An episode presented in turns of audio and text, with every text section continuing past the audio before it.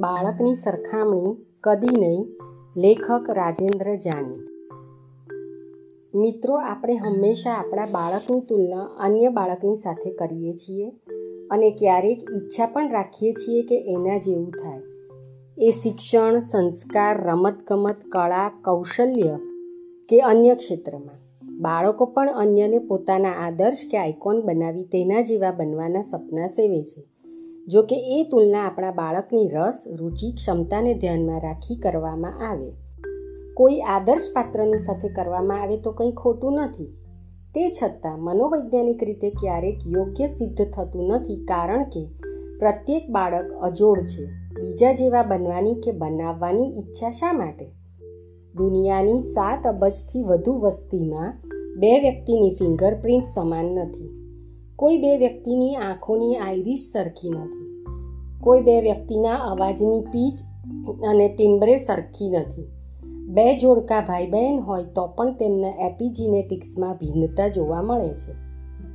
વ્યક્તિ વ્યક્તિ વચ્ચેની પ્રકૃતિ, સ્વભાવ બુદ્ધિ ક્ષમતા કળા, આવડત, રસ, મૌલિકતા, યાદશક્તિ વચ્ચેનું વૈવિધ્ય તો ખરું જ.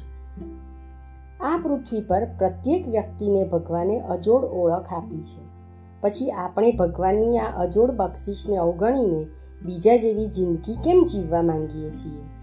We have should been proud of being what we originally are આપણે વાસ્તવિકતામાં જે છીએ તે હોવા ઉપર આપણને ગર્વ હોવો જોઈએ. આપણી અંદર આટલી બધી ભવ્યતા અને દિવ્યતા ધરબાયેલી હોવા છતાં, બહારના ગ્લેમરથી અંજાઈ સ્વયંને બીજા જેવા બનાવવાની મહત્વાકાંક્ષા સેવીએ છીએ. એક શિક્ષકે વર્ગમાં વિદ્યાર્થીઓને એક પ્રશ્ન પૂછ્યો, બાળકો, તમે મોટા થઈને કોના જેવા બનવા માંગો છો? વિદ્યાર્થીઓના જવાબમાં સેલિબ્રિટીઓની હારમાળા સર્જાઈ. રમતવીરો, અભિનેતાઓ, મોડેલ, અમીરો અને રાજનેતાઓ વગેરે વગેરે. પરંતુ આ તમામ વચ્ચે એક બાળક શાંત બેઠું હતું. શિક્ષકે કુતૂહલતાથી તેની નજીક જઈ પૂછ્યું, હેનરી તું કોના જેવો બનવા માંગે છે?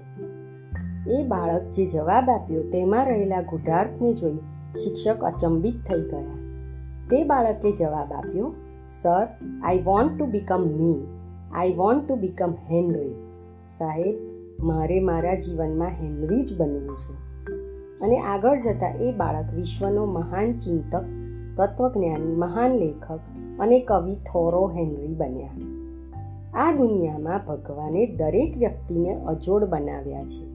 પરંતુ વ્યક્તિ બીજાના મોહરા ચડાવી પોતાની સ્વતંત્ર ઓળખ ગુમાવી બેસે છે. અહીં મહાન પુરુષોમાં રહેલી સારી બાબતો અને સદગુણમય જીવનમાંથી પ્રેરણા લેવાની વાતને નકારતા નથી.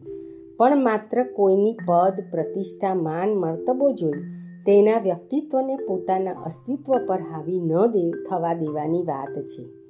આપણામાં જે નથી, તેને ઉપજાવી દેવાનો કોઈ અર્થ નથી. કોઈને આંજી દેવા, દંભ કરવો તેવી પ્રકૃતિ પણ યોગ્ય નથી. જીવનમાં પારદર્શકતા, સચ્ચાઈ અને નિર્દંભતા હોવી જોઈએ. પવિત્ર અને નિર્મળ જીવનવાળાનું સત્ય સૌને પ્રભાવિત કરે છે. જેમને સત્ય અને અસત્ય જેવા બે મોહરા નથી, એમને ખાનગી કે જાહેર જીવનની ચિંતા નથી. તે નિર્ભય અને નિશંક બનીને જીવનનો આનંદ માણી શકે છે. પણ કોઈનું મોરું પહેરનારની દશા કરુણ થઈ જાય છે.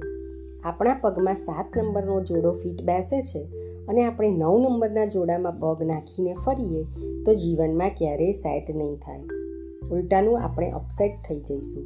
માટે ભગવાને આપણને જે ઓળખ આપી છે તેને શોધીને તે અનુસાર આગળ વધીએ. તેમાં જ શાણપણ રહેલું છે. આ સંદેશ સાથે આજના સત્રને વિરામ આપીએ. આપનો દિવસ શુભ રહે.